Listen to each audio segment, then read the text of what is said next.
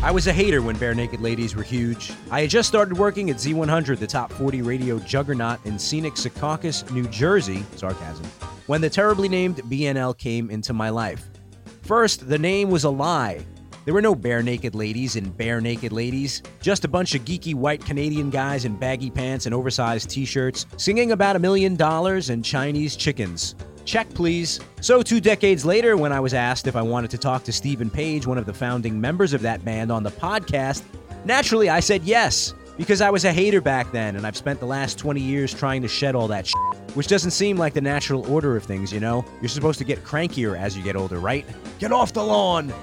But this podcast, this silly little narcissistic activity, the Independent Minded podcast, this ramble that you're listening to right now, it's turning me into a Buddhist monk.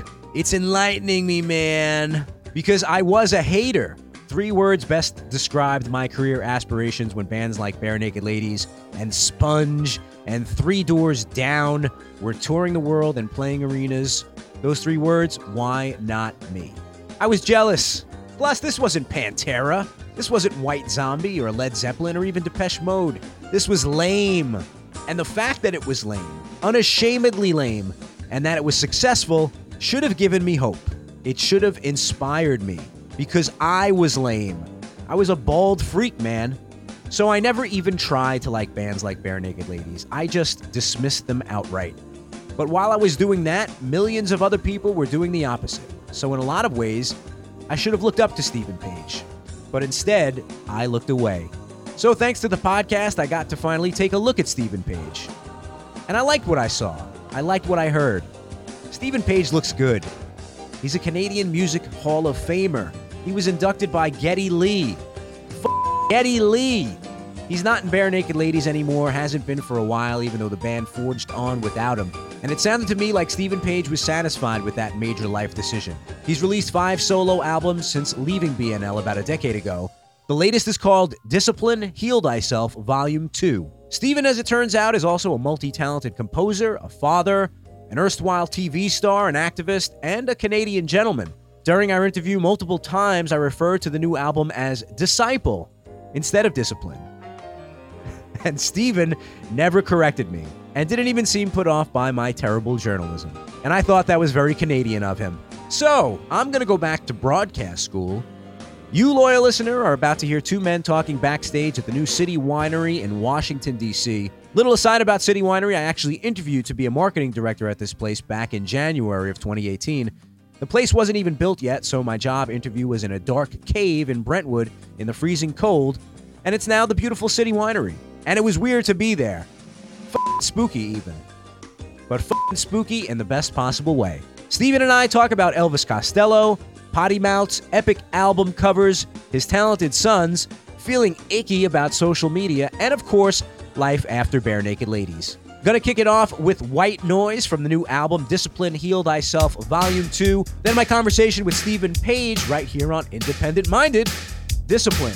There we go. It's Ronnie Scalzo's amazing podcast. It's Ronnie Scalzo's amazing podcast. He's talking to people who make art and music. Plugging their projects, just making them famous. He's helping them out just by making them talk about all the cool shit that they do.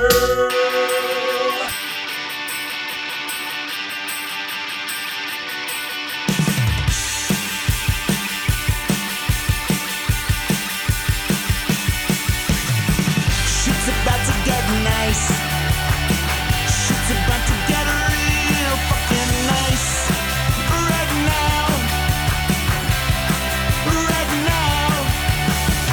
Gonna make you smile with pride, till I'm as big as a man.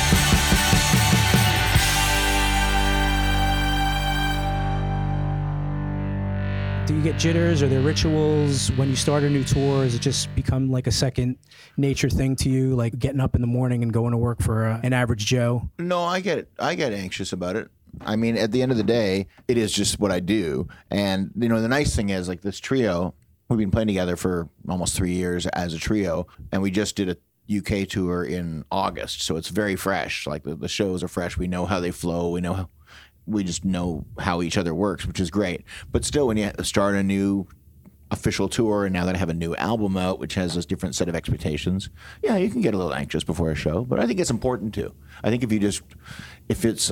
means you're alive. Yeah, but so exactly right. I mean, it means I, I'm alive and I exist. And otherwise, if I was, if it was totally workaday, I'd walk out there and sleepwalk to the show, and that can't be good for anybody. I don't play out enough for it ever to be comfortable for me. But is there a point on a tour or a point during a show where you just feel something kick in, where it's like, this is what I do, and the confidence kind of takes over to make you? The... Yes, but I don't know whether, where, like, how to get there. I know that people have come to see me, and I know that I'm pretty good at my job, but it doesn't mean that you walk up there and feel like king of the world every time. I think you feel like, and you have to feel like you are trying to earn it. You need to earn the respect and the enthusiasm of the audience. And it's also about playing with other musicians. We walk off stage after a show and go like, wow, that was amazing. And a lot of that is the energy of the audience, but sometimes it's just something happens musically that clicks, and you work toward that, but you don't always get it. Occasionally you have failures, but I feel like we have fewer and fewer of those as I get older. But getting the energy up before the show too is an odd thing. Every day you feel differently. Yeah. Sometimes you're totally pumped, you can't wait to get out there. Sometimes it feels like work. You know, it feels like, oh, I don't know if I can do this tonight. And then you go out there, and of course you can. It's not, it's kind of the most comfortable, most uh, natural thing I do. Do you still feel like that bolt of lightning that I know I felt when I've played for, you know, one hundred people? You know, I mean, oh, always. Okay. And I mean, I get more, the smaller the audience, the more nervous I got too. I can imagine so, yeah. I'm not one of those guys who can pick up a guitar in your living room with three other people around and, and sing you a song. Like, that's yeah. the most terrifying thing to me. Yeah, wow, okay. Being on a stage where it's a show feels a lot more natural. So we got to get you back into arenas. I think yeah, that, that's exactly that's your Let's natural go habitat. Let's talk about this album. And, and it's interesting. You mentioned you play with a trio. I'm seeing you for the first time tonight, and I'm interested, based on listening to the album and listening to the album before it, there's, um, I don't know if bombast is, is the right word, sure. but there's, there's a certain aesthetic to the music on the album that I would be interested to see how it's going to translate to a, a three piece band on stage. Well, at the, at the end of the day, it's about the songs, you know, it's about the songs and the vocal, and that's what the whole record is about. But when you make a record, for me, like, the fun and the creativity and the excitement of it is in, how do I carve out the music I hear in my head? And, you know, I think about all the records that I love and stuff I grew up loving, whether it's, you know, Beatles records or Motown records or E L O records or whatever else. Mm. You know, I want to be able to try to achieve some of those things, or at least imbue some of the songs with those influences. You can't do that necessarily live unless you put together a ten-piece band, which is fun. I've I've had large bands as a solo artist, and that's a really fun thing. The wonderful thing about this trio is we can kind of sound as big as we need to sound and as small and intimate as we need to sound as right. well. You know, I think you'll find that sometimes you'll think, wow, it's just three people up there, and, and there's a lot a lot happening musically. I mentioned this is a checklist. I'm holding uh, an eight and a half by eleven piece of paper with way too much uh, font and scribble on it, only because I talk to a lot of artists who I grew up loving. One, for instance, is somebody I want to talk to you about who's been uh, on a television show with you, Mike Doty. Oh, yeah. Uh, awesome. I grew up loving soul coughing. I grew up in the eighties and nineties, and I started in commercial radio at a time where, you know, Barenaked Ladies had kind of broken in America. Mm-hmm. I didn't give that band much of a chance because I worked in the commercial radio industry, where I heard one week right, you on heard the radio the pop singles a gazillion times. Yeah. And being probably younger and a little more closed-minded than I am today, mm-hmm. I probably dismissed the band in, in a way that a lot of people from my generation did, in the sense that they kind of thought as the band as a, a novelty act. Right.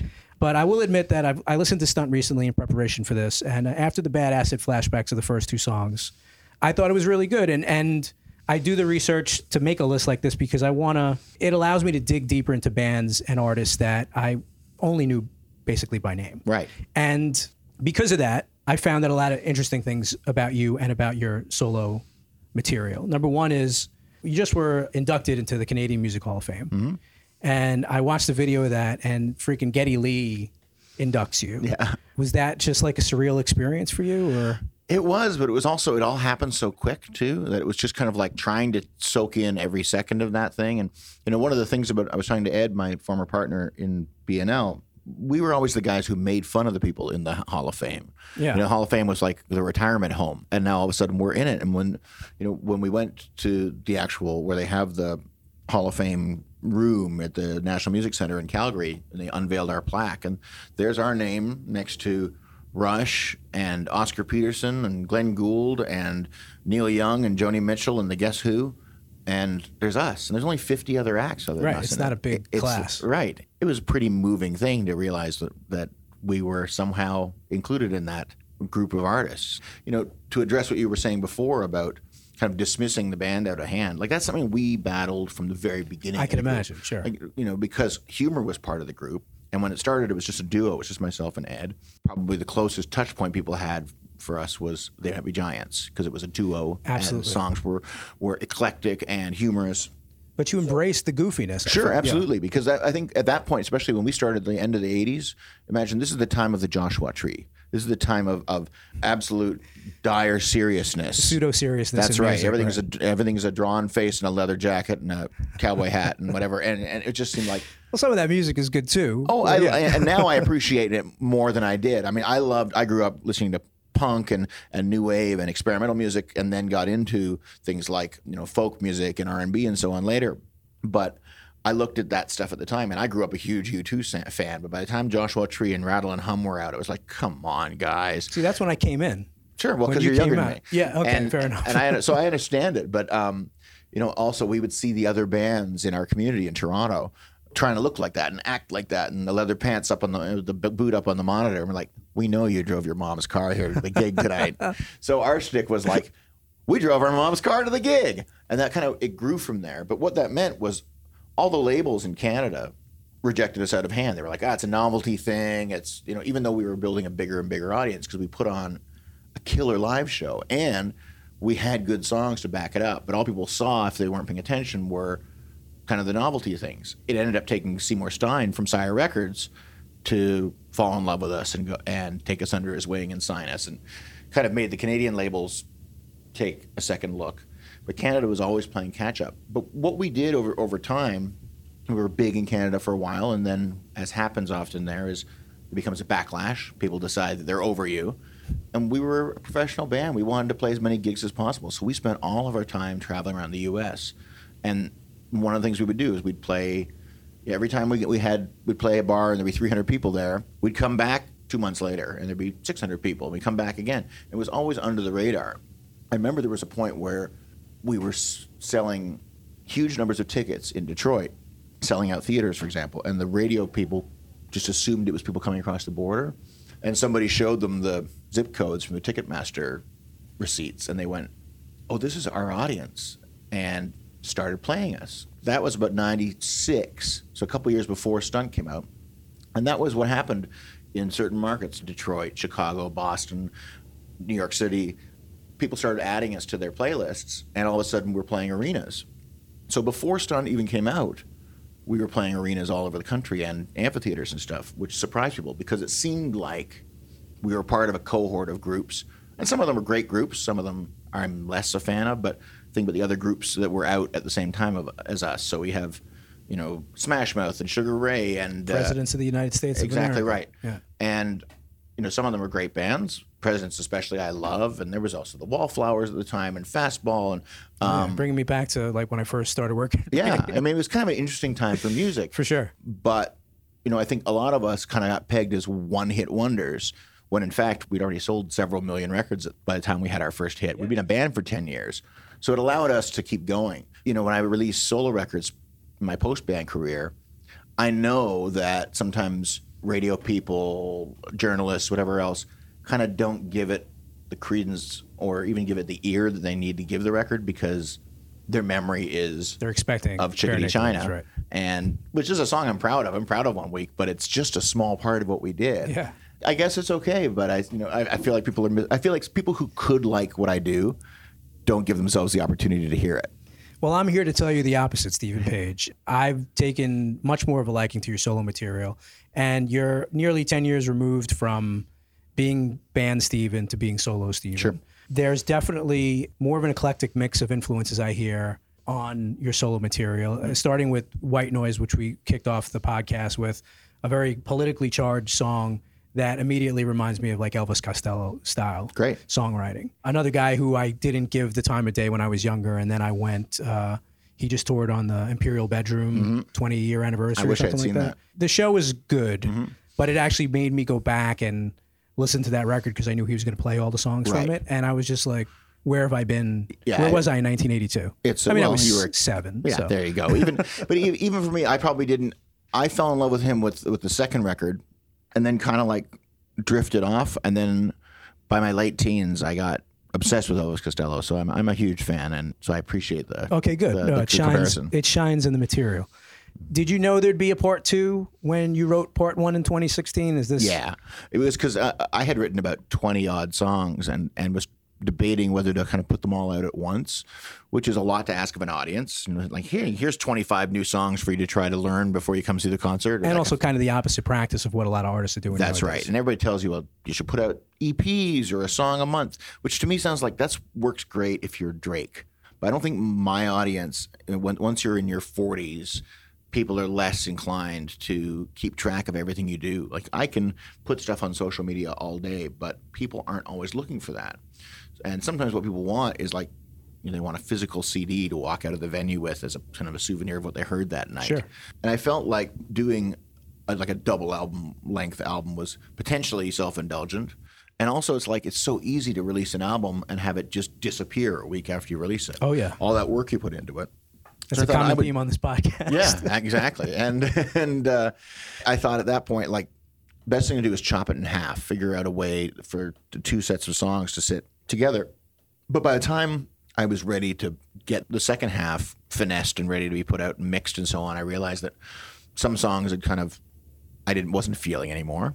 And I'd written a whole bunch of new songs and was really excited about that. And I didn't want to just wait. And I realized that in a lot of ways they did fit. They fit in thematically and musically with what I was trying to do with part two anyways. Well, one theme that has stayed consistent on both albums is your uh, creative use of the F-bomb.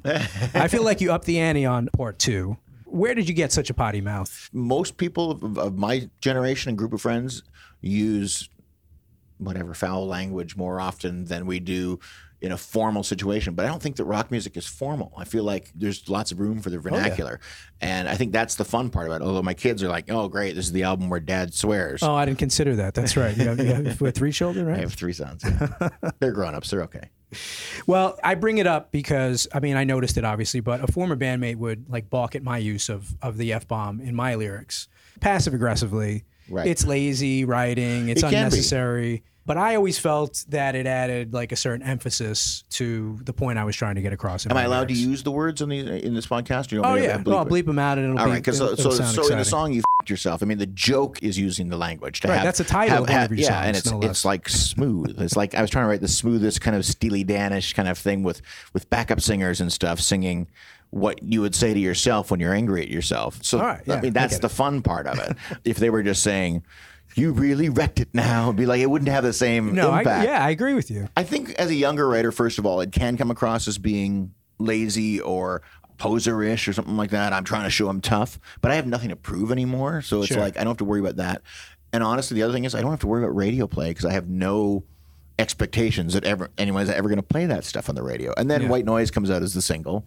And it's well, that's like, what radio edits are for, right? Exactly. So I had to do the edit myself, which was so much fun. I just, you know, clipped out the S H of the of the first foul word, and then the second one where it says, uh, I just stretched out real to cover up the other word. Oh, great. So you did it yourself. Yeah, okay. It was fun. That's D I Y spirit right there. In the nineties, it would have been like a goat sound effect over it or something. That's right.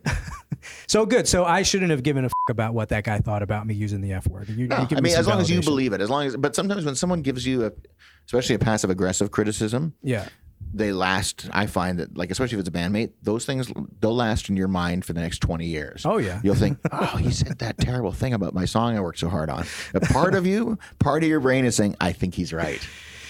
Are you saying I'm insecure? uh, I'm, I'm saying I'm insecure. I'm, in, I'm just sharing my own experience. Well, it's one that I can relate to uh, on a much smaller scale. But yes, I think you're right. Now, um, I don't have my, my phone with me. I'm trying to be a good journalist. I mean, it's with me, but it's not on the table. But I, I did take a picture of the album cover. I want to uh, give special recognition to the album cover. Nice. It, well, it, my wife did that. That was my wife. Oh, did the okay. Artwork. See, I'm learning. I'm learning more stuff. It's a whole bunch of items, keyboards, mm-hmm. Are they all intertwined in some way? They're mostly things I leave lying around the house, is some of it, but it's also just things that are kind of part of my identity or things that are always in my pockets or on my person. So whether it's guitar picks or parking receipts or um, instruments that I'm always playing. And then there's a few bits of personal identity like uh, my bar mitzvah picture with my dad and stuff like that. Nice. Yeah. Are you still a music nerd? When, when totally. I, okay. Because yeah. When I was a kid, like the album covers would make me want to listen to the records. Sure.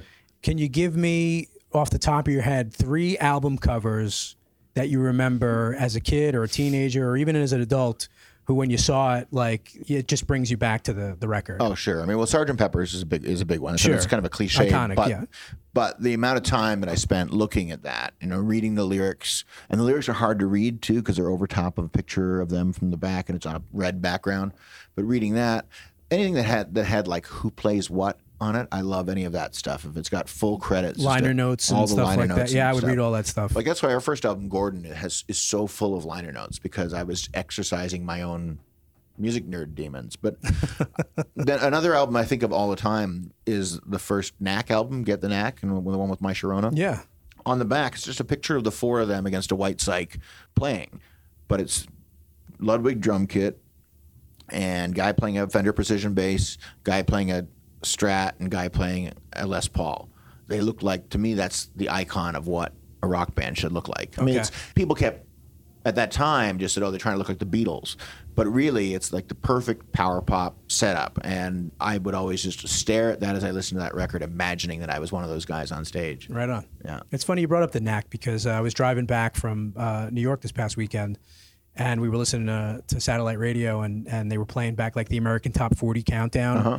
from like nineteen seventy-nine. Yeah. And uh, the Knack, My Sharona was like number one for four weeks in a row. Yep. I didn't realize it was that big of a song. Oh, it's huge. That and Good Girls Don't off that record. All right, see, I'm gonna see. I gotta write that down. I always and, learn. And Good, Good Girls Don't's the better song. Okay, yep. Now I'm gonna listen back to this and remember to listen to it on uh, on the intrawebs. Yeah, you, you got you got a third album cover for me? Or? Uh, let me think. Um, like that's like this strong memory of lying on my parents' living room floor on the shag carpet with those giant Radio Shack headphones. Same on. For me. Mine were uh, Realistics. Though. Yeah, they were Realistic. They okay. were called like Nova Pro or something like that. They had like little volume knobs on the sides. Oh, but you were you were much fancier than they me. Were, I didn't well, have any or just older.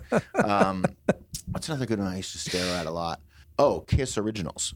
First three Kiss albums repackaged together into a, a big set that had a poster and it had like Kiss oh, Army stickers. You had to do it up, sure. Tons of pictures. So yeah, how they were the Krusty the Clown of uh, of hair metal. Uh, oh, totally. I mean, I mean, it doesn't mean it was good; it just means it was lots to look at. Well, that's Kiss in a nutshell, isn't yeah. it? All right, I'm gonna go with um, Deep Purple Burn, where it's the candles of all the, the members of the band on the front right. and the back. They're all melted. Yeah. Edgar Winter Group. Creepy. They only come out at night. Yeah, that's a creepy album cover. Where's the albino Edgar Winter Group? That's yeah. the album with Frankenstein and yeah. Free Ride on it.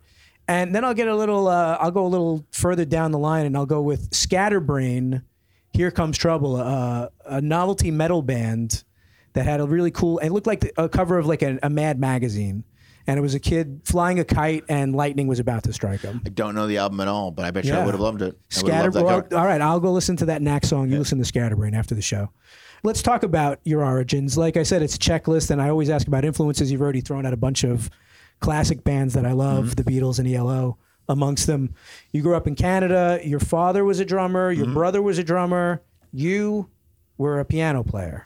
That was my first, first. I've never been a good piano player. I'm still. Me neither. I'm still, but I had to take lessons from like the age of five on. Same here. And then when I was about fourteen, I started playing guitar, taught myself how to play um, White Wedding by Billy Idol. Right on. And uh, realized I was never a good guitar player either. But the best thing was team up with other people who are good guitar players and write and sing your own songs. I'm terrible at covers. It's just yeah. not my thing. Like I barely remember people's words except for my own.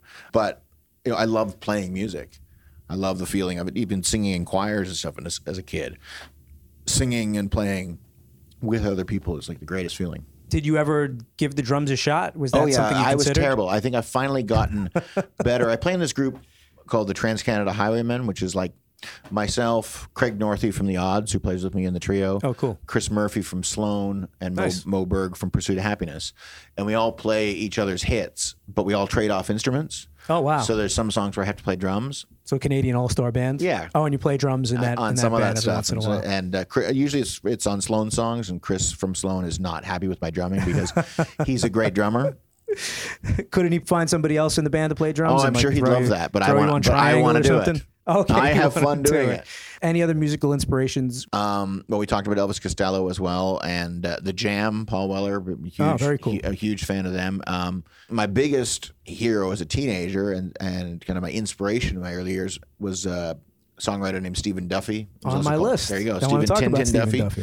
Uh, and then he has a he's had a band for thirty years now called The Lilac Time, which is kind of English folk rock, but we became friends later on and wrote a bunch of my biggest hits together and made the record together and so on. So sometimes it's worth introducing yourself to your heroes. Well, that's I, I read online that he responded to a fan letter that you wrote him. He did. And that's what kind of started your friendship and then your musical partnership. Yeah, that's, this is before the internet, like where you actually had to, you know, actually like write a letter a back. Out, yeah, yeah, that's right. And put a stamp on an envelope. Exactly. and, uh, we became friends, and then uh, I remember once we were playing at the, the old Bottom Line Club in New York, and nice. He happened to be there. It was nineteen ninety-three. He came to the show, and we were hanging out afterwards, and he said, do you want to write some songs together? Which is what I'd always wanted to hear, and I said yes, and we ended up having a very long partnership and friendship. Did you recognize the existential nature of that rare situation? Like, oh, I knew. It was like... Well, how does that happen? Yeah, right? it's, it was like a, a bizarre dream. Yeah. Okay. Yeah. You, are you someone else's Stephen Duffy? No, I'm not that. I'm not nearly, I mean, I'm not nearly as um,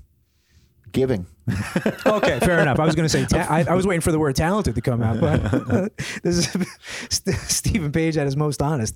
I mean, are you waiting for that person to send you a no. letter? No, you're not. No. You're just going to take the Stephen I, Duffy the, gift. The I, have, I, have, I also do. I do have children who are incredibly talented. Oh, cool. Um, okay. Your offspring. Artists, musicians. And I've spent most of my kind of creative mentorship time with them. I've mentored other artists in, you know, songwriting programs, or I did some stuff at the National Music Center in Canada this year, mentoring some younger artists. But really, like when it comes to, to writing and producing and recording, that's stuff I've done with my kids more than anything else. Do they play? Yeah, they're all amazing. My eldest is doing his master's in orchestral conducting right now, so he's wow. way surpassed me. But he played in rock bands in high school and stuff, and I recorded them. And then my middle guy is going to college for musical theater. He's an amazing performer, but he's also a really great player and, and songwriter. So I'll bounce stuff off of him. My my youngest, he's more into doing the making beats thing, which I understand less of. Okay. But it's super, a thing super nowadays, talented. Yeah.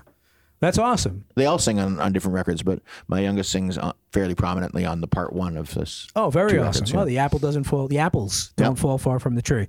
Other projects. Where do you have the time for this? Uh, I you're, don't. Oh, my God. I'm you're so... intimately involved in uh, Canadian politics, wildlife preservation. You were on an episode of How I Met Your Mother. We talked about one of the things that I brought up at the outset was that you were the host of a T V show called The Illegal Eater. Yeah. Was that like Canada's version of like the Anthony Bourdain shows? Kind of like that. I mean, actually, we would go places, you know, whatever we'd, we would show up somewhere in New Orleans at some underground restaurant, because the whole thing was about restaurants that were like pop-ups or underground restaurants, or you know, you had to know someone knew someone to get in, or they were doing something illegal, serving wild game or moonshine or something like that, and speakeasy sort yeah, of stuff, all that kind yeah. of stuff, or producers of stuff, people who make moonshine. But we'd show up everywhere we'd go on uh, on this thing. We'd show up somewhere and they'd say, "Oh yeah, Bourdain was just here last week." It's like, God damn, can't we find something ourselves? But it was a really fun show to do. Considering uh, your well-rounded career, I mean, if you weren't making music, what would you be doing to put bread on the table? Oh, man, I don't know, because I've been doing this so long. That's the greatest thing, is that I've been doing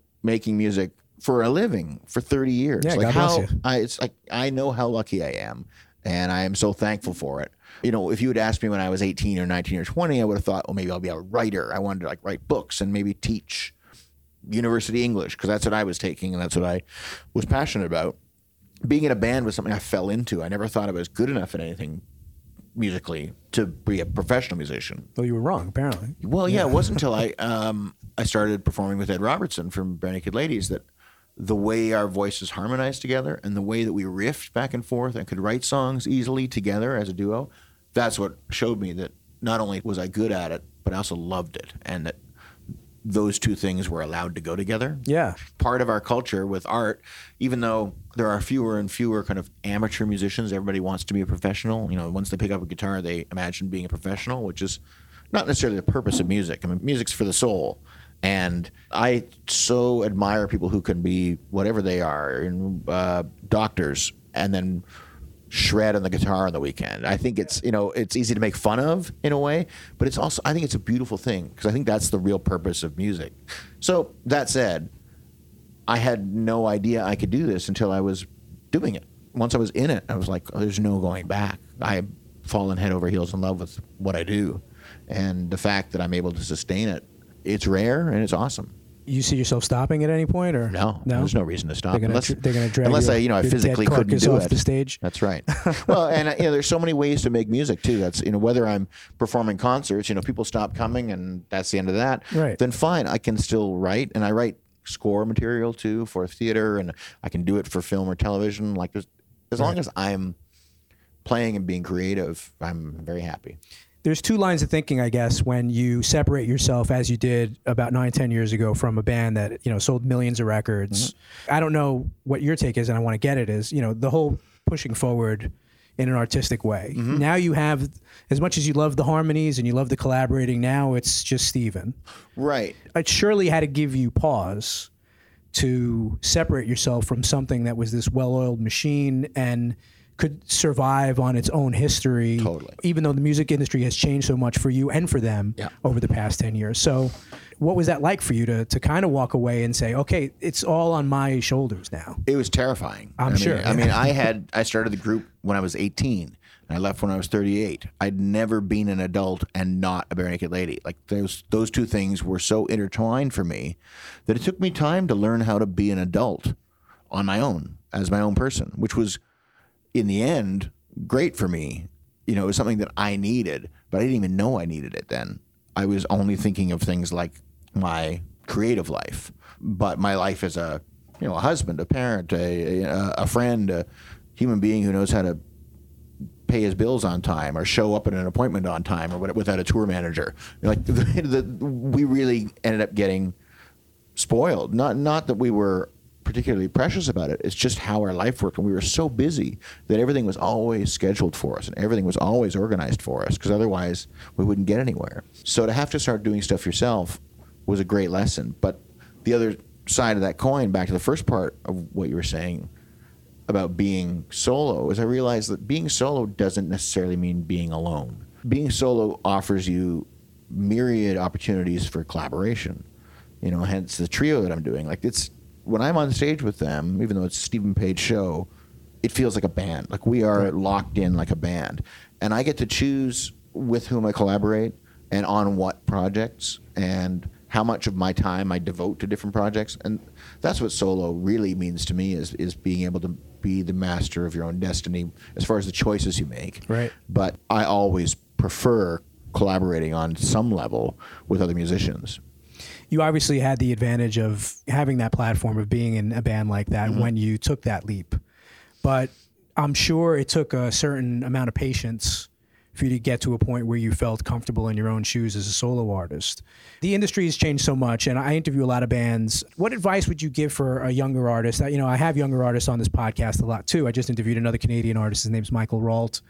And, you know, he played a, a little theater in downtown D C, and he was an opening act, and I could tell that the audience really wasn't there to see him. And mm-hmm. his songs are great, and his album is great, and he's got, you know, great producers. But what would you tell an artist like that, who does not have that Barenaked Ladies or that Toad the Wet Sprocket platform, about patience? Like, do you wait for uh, an opportunity or a miracle to happen to break at this point? Well, I don't know how you break at this point. Like, Seymour the, Stein doesn't have the clout that he... That's uh, right. And I don't, I don't have the attention of the media and the public the way I might have when I was a younger person. But, you know, when we started the group, it was all about word of mouth, which is essentially what social media is, you know, just amplified. Oh, yeah. Um, if you have that, that's great. So I hate doing social media stuff. It doesn't... It like it... It, it, it makes me feel icky. Yeah, it yeah. does make me feel totally icky. It makes me feel like... Either I'm just a salesperson, which is what I use it for, because otherwise, if I try to engage on some kind of personal level with people, it feels phony.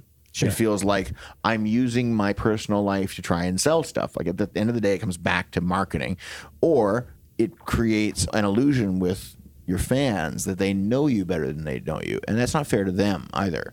Interesting thought. Yeah. But for younger people, they regard things differently. Like they, they have a different sense of what the value of that is and how to use it better. So if you're a younger artist, use it if it works for you.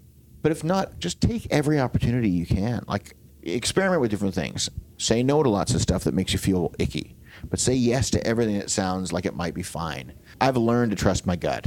I will say no or protest loudly about something that I know is just going to feel like it's like someone's trying to take advantage of me, or whether it's financially or just my having me at their event is somehow going to make them feel better, but it's not going to make me feel better. It's going to make me feel worse. You know, right. you, you feel servile in a strange way. Say no to those things if you don't feel comfortable with it. But if you're comfortable playing at somebody's wedding, which I've done before too and had a great time, yeah. then just say yes. And also don't be afraid to ask people. Ask bands you like whether you can open for them. Ask clubs whether you can play there. If they say no, the other thing Barenaked Ladies used to always do when we were young and spirited. Burn the club down. No, just no. show up and play in front of it anyways. Oh, okay. We would just bring our acoustic instruments and just stand in front of the club and play there. All right. So uh, it's guerrilla marketing at its finest. It. Uh, sage advice from Steven Page. Uh, backstage at City Winery. Uh, I told Steven before uh, we started the interview, I almost worked here.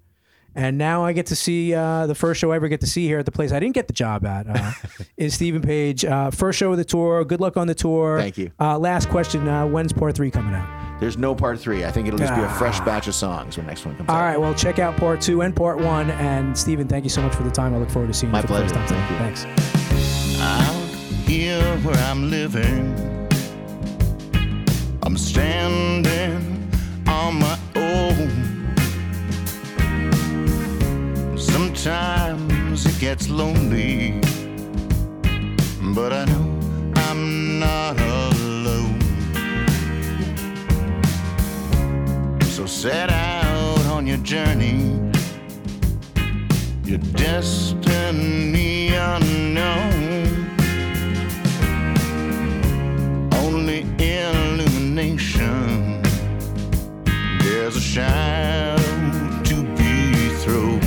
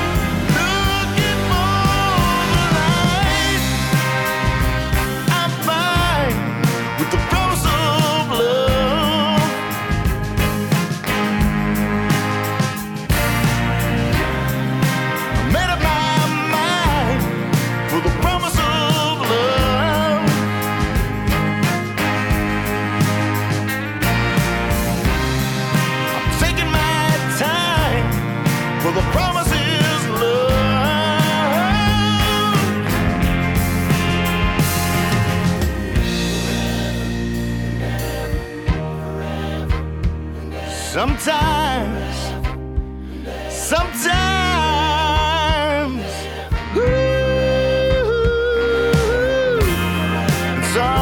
you'll swear you're blind.